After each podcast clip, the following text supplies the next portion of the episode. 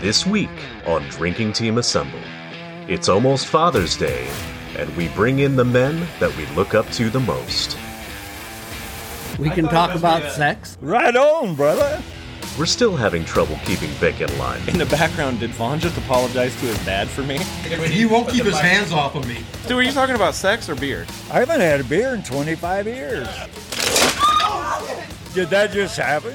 My chair broke. Tune in Thursday for our Father's Day special and catch up on episodes 1 through 6 now on your favorite app.